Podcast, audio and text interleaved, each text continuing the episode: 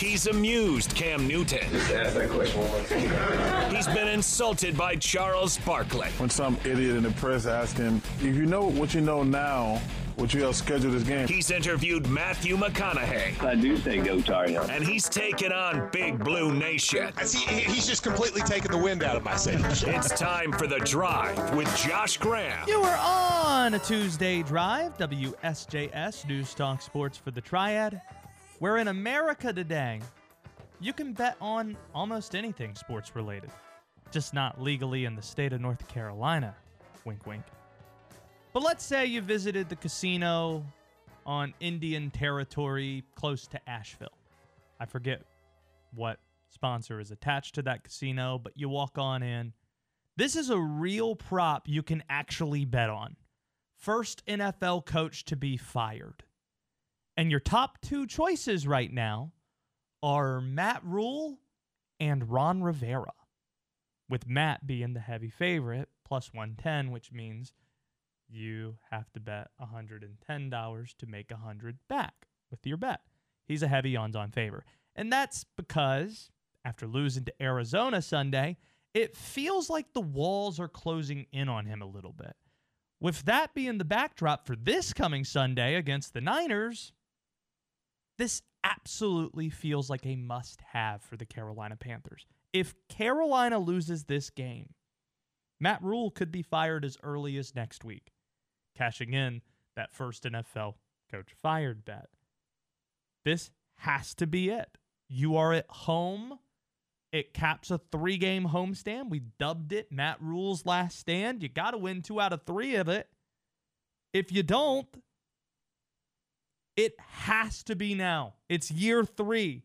It's 5 games in. This had to be the year for Matt.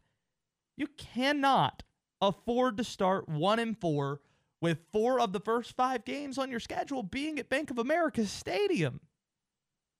It would truly be a dead man walking situation. And if David Tepper proved anything to us the last time he made a change, once he makes up his mind, he's just going to go ahead and make the decision. He did so in late November, early December with a month left to go. And Ron Rivera's last year in 19. Conversely, if Carolina were to win this game, it's a completely different feeling being 2-3 than 2-4, or 1-4, I beg your pardon. That's a huge difference between being 2-3 and being 1-4. The NFC is bad, objectively bad. Bad enough that I think at least one team is going to make the playoffs with a losing record. 8-1, 8-9. I think that could be good enough. If you are 2-3, that at least gives you a chance. If you fire your coach, you're waving in the white towel. The white flag, you're waving it. It's the season's over. We saw that after they fired Rivera, they didn't win a game. After they fired their offensive coordinator last year and Joe Brady, they didn't win a game the rest of the year. When you fire your coach, you're giving up on the season. That's what you're doing. If you're 2-3, there's no reason to give up on your season. There's still a lot of football to be played. But if you're 1-4, more than a quarter of the way in, and things looking ahead probably not going to get better, at least not in the near future, I wouldn't blame David Tepper if he made a decision. The most difficult 4-game stretch of the season begins after Sunday's game against San Francisco. You might be thinking, Josh, I watched San Francisco play last night. Are you kidding me? It gets more difficult after that? Yes, 3 of the next 4 games are going to be away from Charlotte. And here are the games. You're at the Rams, the defending champs. You're home against Tampa Bay and Tom Brady. You're at Atlanta, which is 2-2. Then you're at the defending AFC champs, the Cincinnati Bengals. San Francisco, no slouch. We saw that. But at least Carolina has them traveling West Coast to East Coast on a short week. I'm not counting Carolina out of that game. But I will say today, pretty firmly, San Francisco is a must-win game for the Carolina Panthers, and more specifically for Matt Rhule. on Twitter at WSJS Radio if you want it. WD's telling me we've got an Instagram page now. Yes, we do. We work in radio. Why do we got one of those? Don't put my face up there. Just more places to be. Nobody wants to see that. By the way, at Baltimore, not too far outside of that little stretch you just laid out. I'm debating whether or not I'm going to go to that game. Oh, yeah? BDOT is going to be running a tailgate before the game for that Panthers-Ravens game up there. Our guys from Jimmy Seafood. So I might make my way out to Baltimore for that. I haven't decided. A reminder, The Drive is going to be broadcast live tomorrow and on Friday at the Carolina Classic Fair. So make sure you come out and say hello. We will be broadcasting our show live tomorrow at the Carolina Classic Fair. Tomorrow and on Friday, we will have a pair of Hornets Celtics preseason action tickets. They're playing at the Greensboro Coliseum Friday. If you want those, we'll tell you how to win those on tomorrow's show, but you will have to be in person to win those at the Carolina Classic Fair. And we'll have Wake Forest Army tickets later on in the week. So again, we'll be broadcasting live from the fair tomorrow and on Friday. Right now, The Drive is being broadcast live in studios located in downtown Curtisville. Thanks, Stephen A.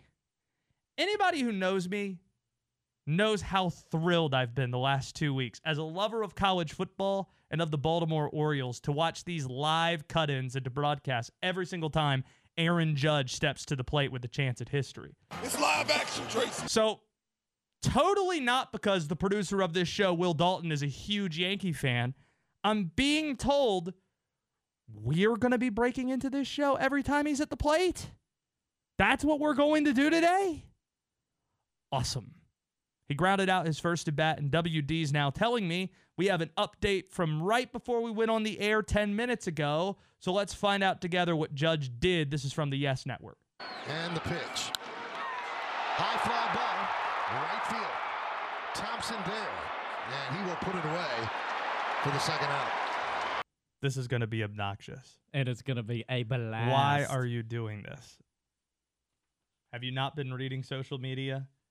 Wake fans especially. Oh, that's what I was telling you before the show. I hope to God you're talking about Wake Forest the next time I just got a text from Larry Sorensen, who does color commentary for Wake and a former big league great. It's his birthday today. So happy birthday to you, Larry Sorensen, Wake Forest color commentator. For your birthday, we're going to be interrupting during today's show every single time Aaron Judge steps to the plate. He's 0 for 2 today. I'd say he probably has 10 more at-bats left in the regular season. I'm now concerned that Judge isn't going to get there. Like, today feels like his best shot because it's a doubleheader. And the Rangers are pitching to him. He had 4 at-bats last night, 2 at-bats so far today. They're giving him a shot. And there's no way the Yankees are going to bench him for one of these games, right? There's no way they think, you shake your head, but they took Luis Severino out of a game where he had a no-hitter through 7 last night. There's no way they take Judge out of the second game of a doubleheader tonight, right? I mean, you're talking about a historic record, though. I mean, a no-hitter's great, too, but this is history. I agree with you, but I think it's fair to ask the question. 2 weeks ago today, Judge hit number 60. That means he's only hit 1 home run in the last 2 weeks. 10 more regular season at-bats roughly remaining. He's got today and 2 more games, a game tomorrow and a game on Thursday to close the regular season. It feels like it might not happen. And I went diving deep into the numbers, WD. How's this for a stat? The Texas Rangers are the only American League team that Judge has not homered against this year. You like that one? I think. Oh, wow. Yeah. He's facing a lefty today. Only 14 of his 61 homers this year have been against left-handed pitching. So we'll see if he homers during today's show. Frankly, I hope he does. So that way we don't have to do this anymore. But it's been a few weeks, and he still hasn't gotten to that 62 mark. This is it. You ready? All right, hold on. All right, do it. All right, listen up. It's The Drive with Josh Graham.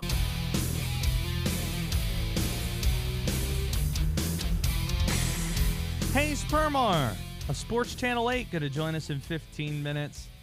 He did the Lord's work in creating a Petey Pablo remix to Stephen A. Smith's viral triad-laced comments from yesterday. Josh, we got a homer in New York.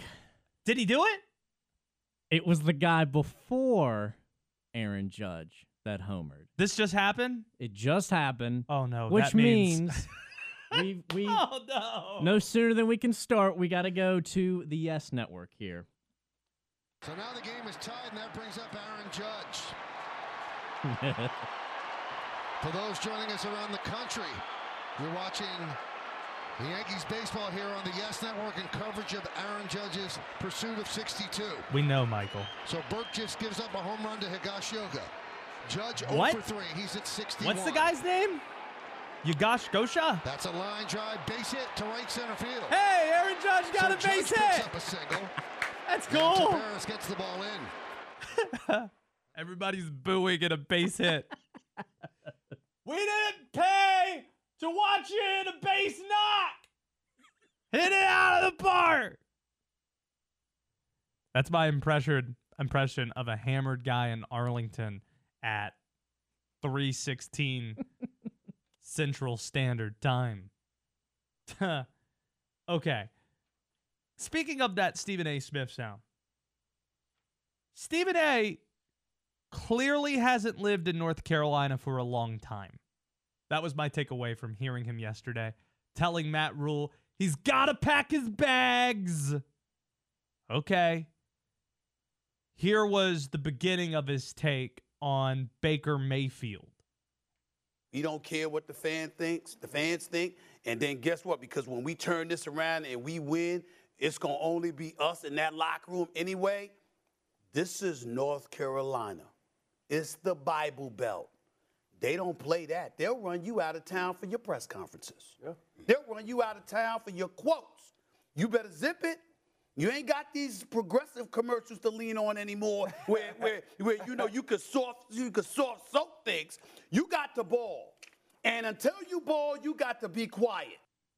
I just realized because of the guy homering right before Judge, the game is tied. Which means that might not be the last Judge at bat or Judge cut in. Fantastic. But getting back to what Stephen A said there, this is the part that did not go viral. Baker plays in Charlotte. A lot has changed in the state of North Carolina, and specifically in that city, since Stephen A. Smith last called it home around 30 years ago. I don't really view Charlotte as, quote, the Bible Belt. I don't view Charlotte as a God-fearing city anymore. It's not the sense I get when I visit Charlotte. Also, they'll run you out of town for your press conferences? What is that? Did you not watch Cam Newton's press conferences? Or is that what Stephen A was talking about? That they felt that people in North Carolina didn't like Cam Newton or gave him a fair shake because they got mad at some of the outfits he'd wear in press conferences. Either that or he's been watching the Matt Rhule reactions, maybe. Getting on to more Stephen A. He then just name-dropped half the state. I'm telling you, I know that area. I went to Winston-Salem State University. It's an hour away. I'm incredibly familiar with North Carolina, all of North Carolina. Curtisville, Salisbury, you know what I'm saying? Burlington. I didn't bring up Raleigh-Durham, Greensboro, Charlotte. I brought up the little small town, Archdale. I brought up the little small towns because I want this brother to know I know North Carolina. Hold 1 second. Oh, North Carolina. Hold 1 second. Did he just do the airport thing in the middle of that? Did he say Raleigh-Durham as if it's one place? Can I hear that part again? Is that what he did? Ryan McGee, I think, said it well, that it is a 360 dunk improving what you know about North Carolina to lead off with Kernersville.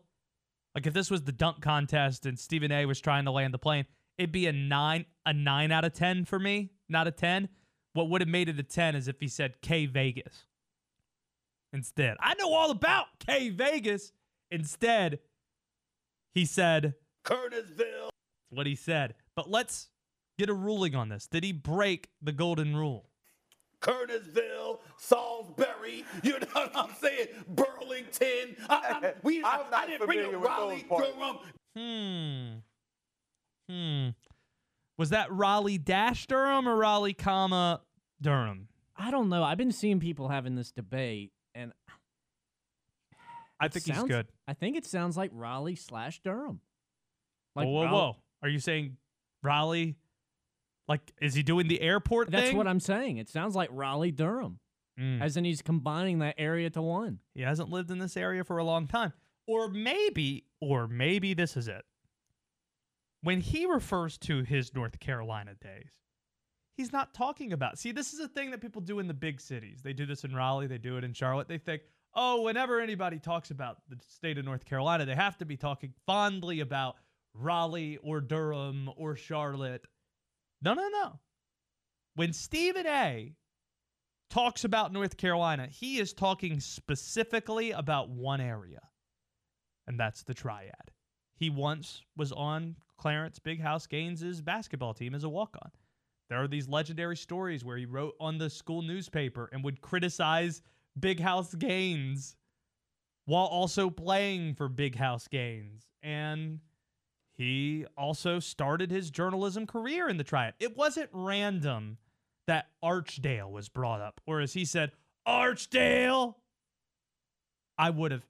Is there, if there's one city that if he said, it would have made my head explode.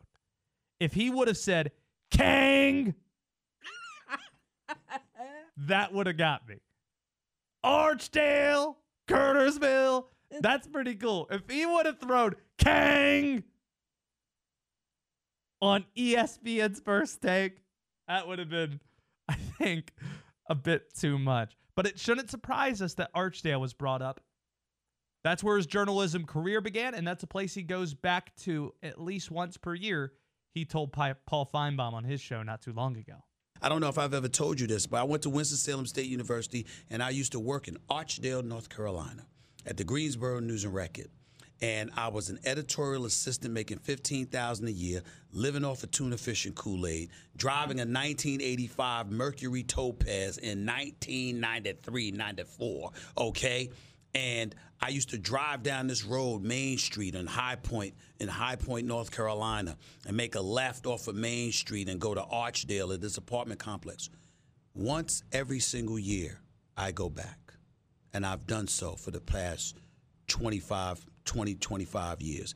Every single year I go back and I make sure, I don't care whether I fly in to Greensboro or Charlotte or drive down or whatever, I always make sure I drive that same path and I make that same left turn and I go and I park at the hill where the old apartment complex was and I just sit out there for about 15 or 20 minutes and I do nothing but reminisce about where I was at that particular moment in my life, graduating from college, being an editorial assistant, wondering what my life is going to be and where I'm going. And at that time is when I lost my brother in a car accident as well.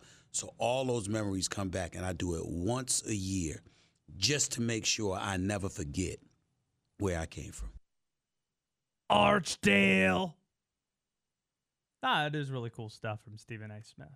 And when he talks about North Carolina, what he's talking about is the Triad. He's talking about Winston-Salem, being that he's a Ram. He's talking about Archdale. He's talking about Curtisville. He knows what K-Vegas is about. Is there another town that would have been just as funny? I'm talking about Mebane. I'm surprised we can get a High Point in there. Oh, yeah. Not on the ESPN. Not on the First Take. We didn't get that. But love for... He didn't even mention Winston-Salem. He mentioned Winston-Salem State where he went to school. I'm talking about Clemens. Walkertown. Walkertown would have been great. I'm talking about Davie County. Outstanding. Hayes Permar created a Petey Pablo remix to Stephen A. Smith's sound there. If you haven't heard that, We're going to play that when we welcome Hayes to the show. And WD has a North Carolina-themed Skips or Plays with Hayes to celebrate the occasion next. It's The Drive with Josh Graham, WSJS. Curtisville, Green County, Hillary, Salisbury, Santa Maria, Brown over here, Green over here, Burlington, down on Archdale, Johnson County, Raleigh-Durham, Greensboro, Charlotte, Greensboro, Halifax, Statefield. I know North Carolina. This right here. It's excellent work on Hayes Permar's part, who joins us now from Sports Channel 8, a remix of Petey Pablo's Raise Up with Stephen A. Smith mixed in there. I just want to know what city bummed you out most that Stephen A. didn't get to. Me and WD were talking about it. He thought Walkertown would have been a nice addition. I thought Kang would have been about as good as anything if he said it that way. Not King, but Kang would have been an excellent addition. No, you know what I want? It's Pop Town. We're talking about Pop Town. Yeah, I don't think it would get better than that. Clear. With all due respect to Stephen A., and like I went from like kind of hating to like, look, let's embrace this. He name checked a bunch of North Carolina towns, but like it was clear that Stephen A. Smith does not know all of North Carolina. He's very familiar with the triad because he was like all triad name checks, which shout out triad, love you, no problem with the triad. And then he went on a series of Raleigh, Durham, Greensboro, Charlotte, and I don't think he said Raleigh-Durham the airport, but he just name checked the four cities that are incorporated in the names of the airport, and it was like, I didn't hear Greenville. I didn't hear Asheville. I didn't hear Fayetteville. Like, there's some prominent cities. You don't have to get that deep into the you don't have to go to Hamlet or Climax or Middlesex to go that deep. Like, just some major towns outside of the triad may have led me to believe that Stephen A. actually really does know all of North Carolina, but he's somewhat familiar with North Carolina and very familiar with the triad, obviously. Yeah, no love to Hillsboro or Youngsville. That would have been big-time name checks on Stephen A.'s part. You told me, Hayes is on Twitter, by the way, at DHPIV. We've got skips or plays to do in a second that WD tells me is North Carolina-themed. Also, we're interrupting the show with live cut-ins to Aaron Judge. Stop. No, we've been doing this all day, and he is, I think, due up fourth in the top of the ninth, and the Yankees are up 5-4. So there is a chance at the end of this conversation we need to go to the YES Network and Michael K to see what's happening. Cut in on me, I don't play that game. I play second fiddle to no one. Okay, as Crash Davis once said, I don't try out, dude. Like, no, I'm not. I don't do that. So if you want to go to Aaron Judge, let me know, and I'll happily bounce. You told me you had some of my tweets you either wanted me to explain or just to read. So I'll tee you up here. I wanted to read them word for word, but I don't have them in front of me. But there was two I mean, look, you are a sports radio guy. You lead sports radio conversations. And, you defend your positions and you try to back them up with stats and whatnot.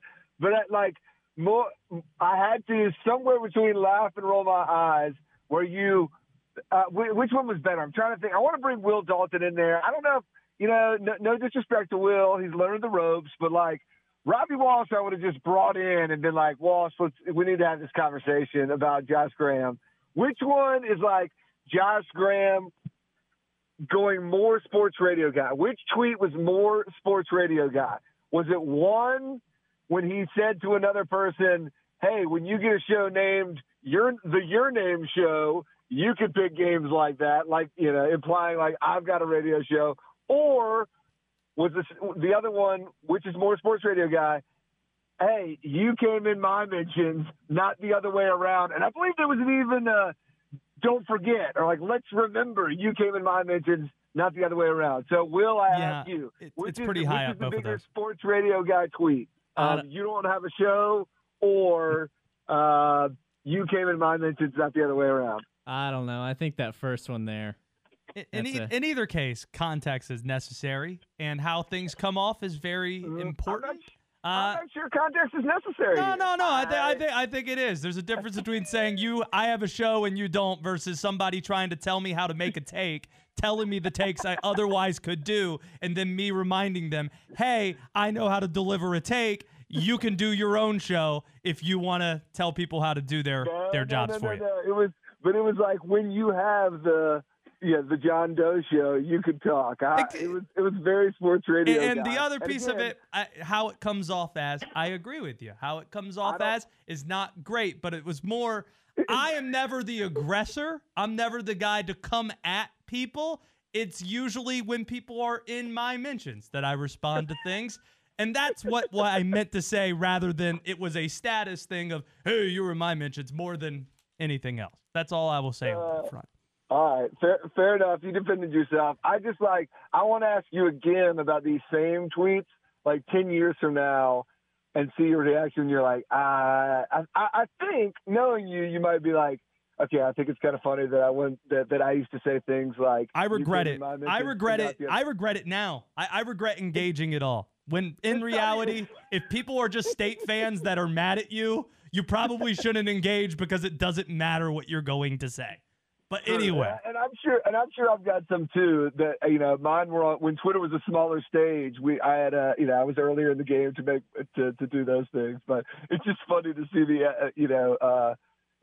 it's fun to watch. So I enjoy the Twitter as always. Speaking of Twitter, two people have written in funny Stephen A. Smith cities to have referenced if he did Colfax rather than pronouncing it Colfax, or Advance rather than advance. That would have been great on Stephen A's part. Let's get the skips or plays with Hayes and hope that Aaron Judge doesn't interrupt us. Hayes Permar is somewhat of a Renaissance man, an expert in the finer things, but he hangs his hat on music. Loves his God, and he's no friend of Satan. He was like 06, getting busy with the sticks, been watching Big Mike and Lil Trick.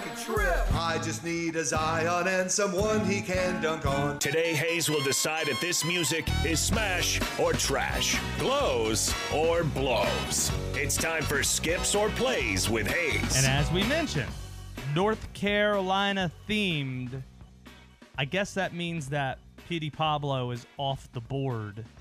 Yeah, we did that already. But he also is not off the market. I still have friends in Greenville, North Carolina, who tell me that he pops up on Bumble. They're like, hey, it's Petey in North Carolina.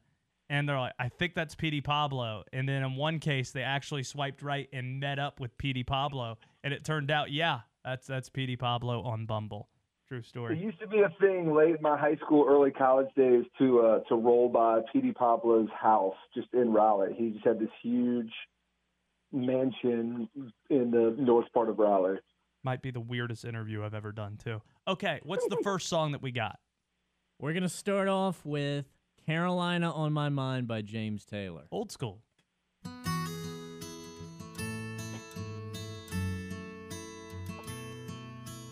In my mind, I'm glad you chose this song and not Sweet Caroline, because I got a feeling there would be some controversy surrounding Sweet Caroline in terms of who can claim it, in a way that it's pretty clear what we're talking about in this song, right, Hayes?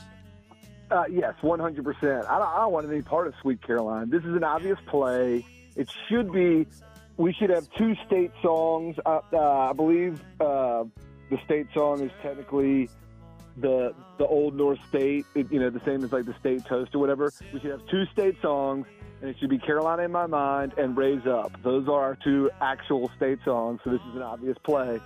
The other thing that Hayes Permar that I like is I don't believe he ever says North Carolina in this song. It's a good point. I love that there is absolutely no debate about what he's talking about, because I don't know if you've seen this conspiracy theory that's been on the rise about country roads, obviously a long association with West Virginia, and it is their state song. They made the wise move and went and said, hey, this is a song that everybody goes with. We don't need an old-timey song. So it's only a matter of time before we make Carolina In My Mind and Raise Up our co-state songs.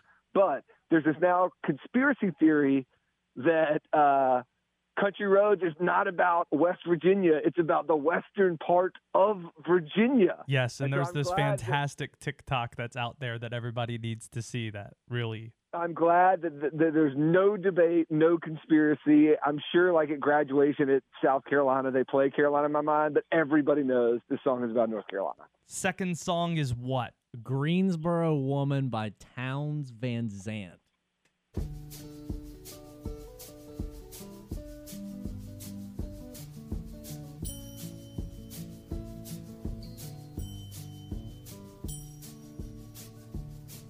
The Greensboro Woman, don't you smile on me. I've heard this song. Didn't know it was called Greensboro Woman, though. Yeah, I don't know if I know this song, and oddly enough, I can't hear Will when he introduces the song, so I don't even know what this is or who's singing. It's called Greensboro Woman by Townes Van Zandt. Townes Van Zandt. Yeah, I think he's probably a famous singer-songwriter. You know what? Let's pass on this one.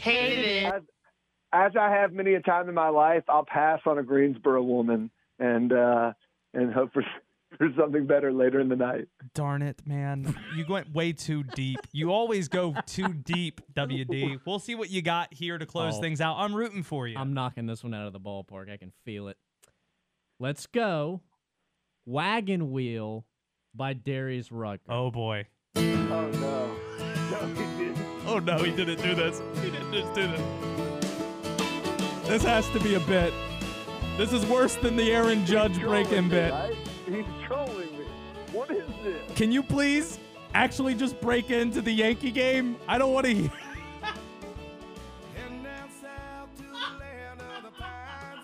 I mean, here's the thing. I'm not even anti-Darius. I like Darius for what Darius is. I don't.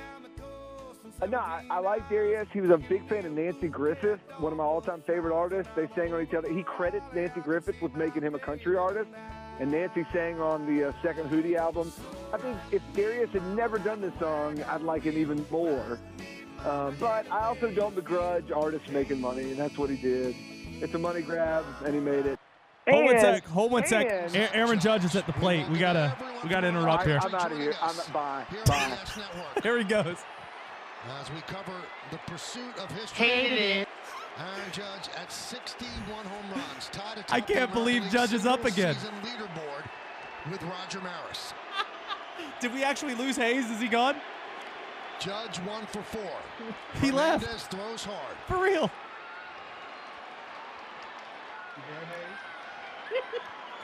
He's gone. He's gone.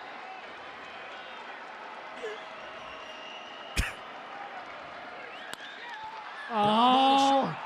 They go the short way, and that'll do it. So unless the Rangers tie it. He just grounded out? Yep. Ah. So Judge had 1 for 5 today. 5 to 4 Yankees. They can close it out here. So unless the Rangers score in the bottom of the ninth, that's it for the Judge interruptions. That would be true. Oh, and for the game's purposes, I'm going to go ahead and say that was a skip. Hate it. The Drive with Josh Graham, only on WSJS.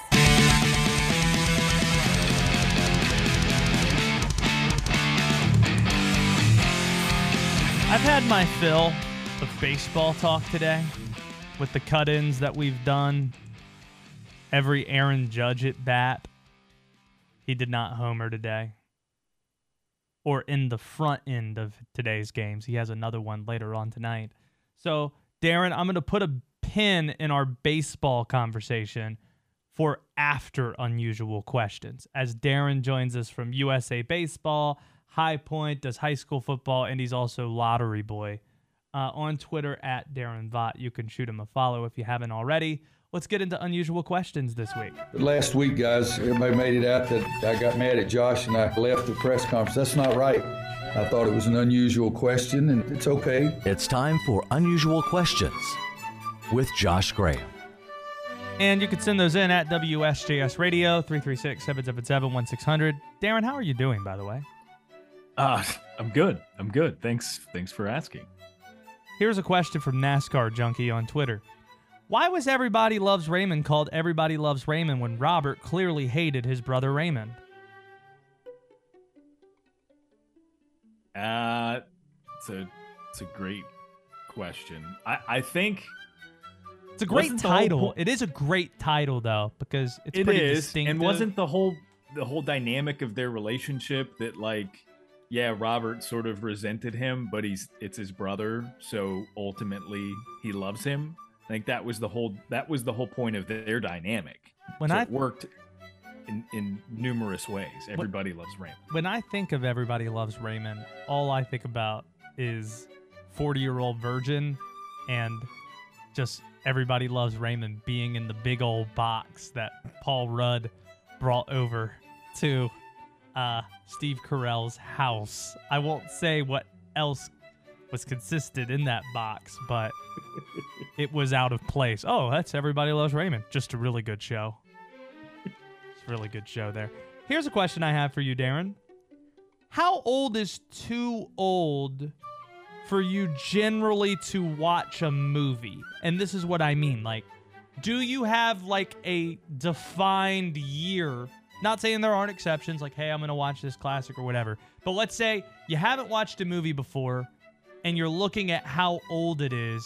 Is there a line that you draw of this is a movie too old for me to want to watch versus what you classify being an old movie? No. I mean, under the right circumstances, I'll watch a movie from any time period. I just have to know on the front end, right? Like, if I'm not in the mood to watch a silent film from the 1930s, then yeah, no, that's gonna be. So you're not deterred if you see a black and white movie. I'm just gonna turn it on. Not necessarily. See, for me, if it's older than 1970, then odds are I'm probably not going to choose it. That isn't to say movies aren't great. There aren't exceptions to the rule. But I'm completely game if a movie's in the 70s, 80s, 90s, 2000s. But I, just whatever in my brain, when I see a movie that's older than 1970, I don't choose that movie. I just don't. Now, that being said, I don't frequent movies made older than that, so I don't think you're shutting off a ton of movies that you otherwise might watch, but I do find that to be like a sort of a weird demarcation. Why you put that line in your brain? No, I just think there's a lot of movies that I still think feel kind of modern that were made in the 70s that I don't feel like are. I think there's the through line. In the 60s, movies don't feel modern at all. I can't find movies that feel very modern. Now, probably a few exceptions, but in the 70s, there are a ton of movies that I would think are hugely rewatchable, that I already watch a ton of times. And in the 60s, there are a lot of movies. It was popular to make 3.5 hours, 4 hours long before we started to figure out, okay, audiences generally don't want to stick around for that long. We're going to shorten these movies. And maybe that's why you start creating what feels like a more modern-day product and what feels like something that's a little bit more modern. Yeah. All right. Then I would say that has more to do with the style than the year. Sure. Absolutely. I when I look at the movies in the 60s, usually I'm not clicking on those if I haven't already seen them, because it's a probability of, this is not going to feel modern for me. I'm not going to enjoy this. So when I'm scrolling and I see something in 1970, it might be a 1-year difference, but I feel a lot more apt to click on the 1970 than even the 1969. That's my line of demarcation. If I was your therapist, I would dig more into why you feel the need for something from the 70s to feel modern. But we can. Oh, no. I'm not saying I need it to. I'm just saying that I still love watching a lot of movies from the 70s in a way that I don't love watching a lot of movies from the 60s. Yeah, but you're talking about them feeling modern. And again, under the right context, I'm game to watch anything, but I'm not going into a 70s movie thinking, man, I hope this feels like a movie that was made in 2015 or whatever. A lot of the film techniques and things, I mean. And yeah, no, I get what you're saying. I get what you're saying. I'm not saying that the world today is a lot like 1972, but what is your unusual question? Oh man, I had it. Why did I lose it following up with yours? All right, you fumbled it, WD. What is your unusual question? What is the most out there and just bizarre fair food you've ever seen or eaten? Well, are we counting the Krispy Kreme burger? It's all fair game. Ah, see what you did there. It is all fair game. Not intended. Krispy Kreme burger, that was, I felt gross after eating that. In a way, I'm not usually the person. I usually roll my eyes at the person who says, oh, I just ate a Burger King burger. I feel gross. Oh, okay. I feel great when I eat those. I don't know about you, but when it's a Krispy Kreme burger, I felt disgusting. No, see, you know me and my lack of fast food interest. Give me the donut burger 10 times out of 10 over any fast food burger, if I'm being honest. Now, how was it prepared? Because that's important. Was it two donuts to create one bun, or was this person a more of a sophisticate with theirs and they slice it like a bagel? No, it was it was one donut per side of the burger. Okay. And it was a double patty burger. So two patties, and then you had one donut was a bun, one full donut, and then one full donut was the other bun. Did I ever tell you guys the story of me eating one of these on the air doing baseball in Moorhead City? I was doing summer collegiate baseball, and it was toward the end of the season. I was trying all kinds of things just to keep myself sane. It's a long season, and one of the guys who helped with the team would bounce around from department to department. So some nights he would work in the concessions. Some nights he'd help with grounds crew, that sort of thing. So one night we decided that he was helping in concessions. He brought in a box of Krispy Kreme donuts. And because I don't remember what brought it up, but we had talked about this burger. So he decided he was going to make some in the concession stand just for us, not to sell to fans, but like just for us. So he gets a break and brings two up to the booth and sits next to me while I'm eating this thing on the air and sort of giving my review while simultaneously calling baseball. I had to get a new guard, you know, the little wind guard for the microphone on a headset. I had to get a new one because the one that I was using when I was doing this, it's so gross. It got glaze all over it. Oh, goodness. Yeah. WD, that was a good unusual question. Darren Vaught, did you think of yours? I did again, and then I lost him. How does that happen? What? I swear I had it before Will asked his. What was my question? I got a fair food for you, though. Oh, what is it? Spaghetti and meatballs on a stick. No. I've not eaten it, mind you. No. Okay. That's like, okay, so this is like, I've gotten way into cooking TikTok. It's and great. You can find videos where they're just doing too much. Yeah. So, like, I saw this video, this woman, very, like, house mom-ish. She's just like, I mean, you know, the presentation is there. If you know TikTok at-home cook person, you can picture the archetype of person. I don't, so but sure. She makes a meatloaf patty and wraps it around a baked spaghetti. And it's spaghetti inside of meatloaf, and I don't understand it. I won't sign up for that, because I would just rather you make a good meatloaf and good spaghetti, and I'll eat them separately. Darren, I don't get it. Do you want us to continue filibustering, or do you want me to ask you about baseball? Well, I haven't given my fair food, so... Well, you gave us two stories, so I think that counts. All right. Okay. Do you want baseball, or do you want to ask an unusual question? I've lost mine twice already, okay. So let's go baseball. How concerned are you at this point that Judge isn't going to hit 62? 3 games left. After earlier today, I'm a little concerned because, like, this is the point at which they're in. Their season has been good.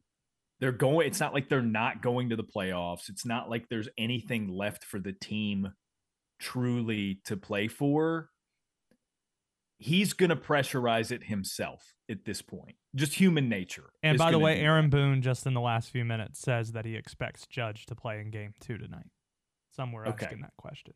Yeah, and he's got to, right? Because if you're Boone, you are going to be hated by everybody if you decide to sit Judge and he doesn't hit 62. If you reduce his volume and he doesn't get to 62 down the stretch, right? Like, you cannot be the guy that did that to Aaron Judge.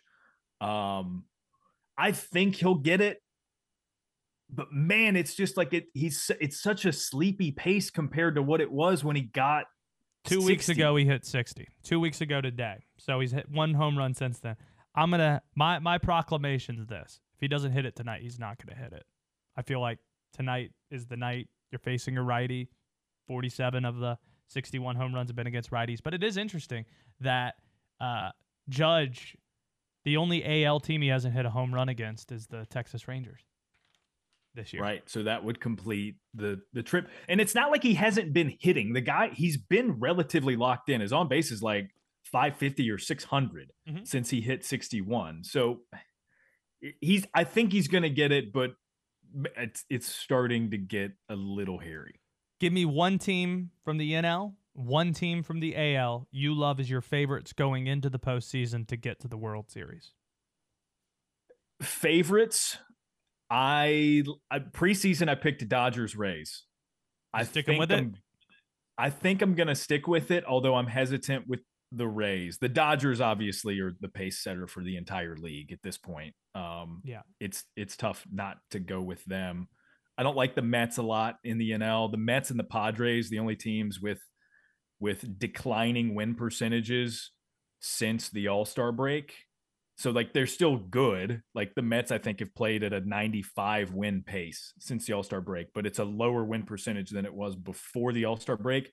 And that's when they got DeGrom back. So I'm not sold on the Mets. Padres are in that consideration as well. I think the Dodgers run away with the NL. Darren Vaught, good luck with the lottery drawings. And the next time we speak to you, it'll be postseason baseball that we're talking about. That's pretty excited. Thanks for the time.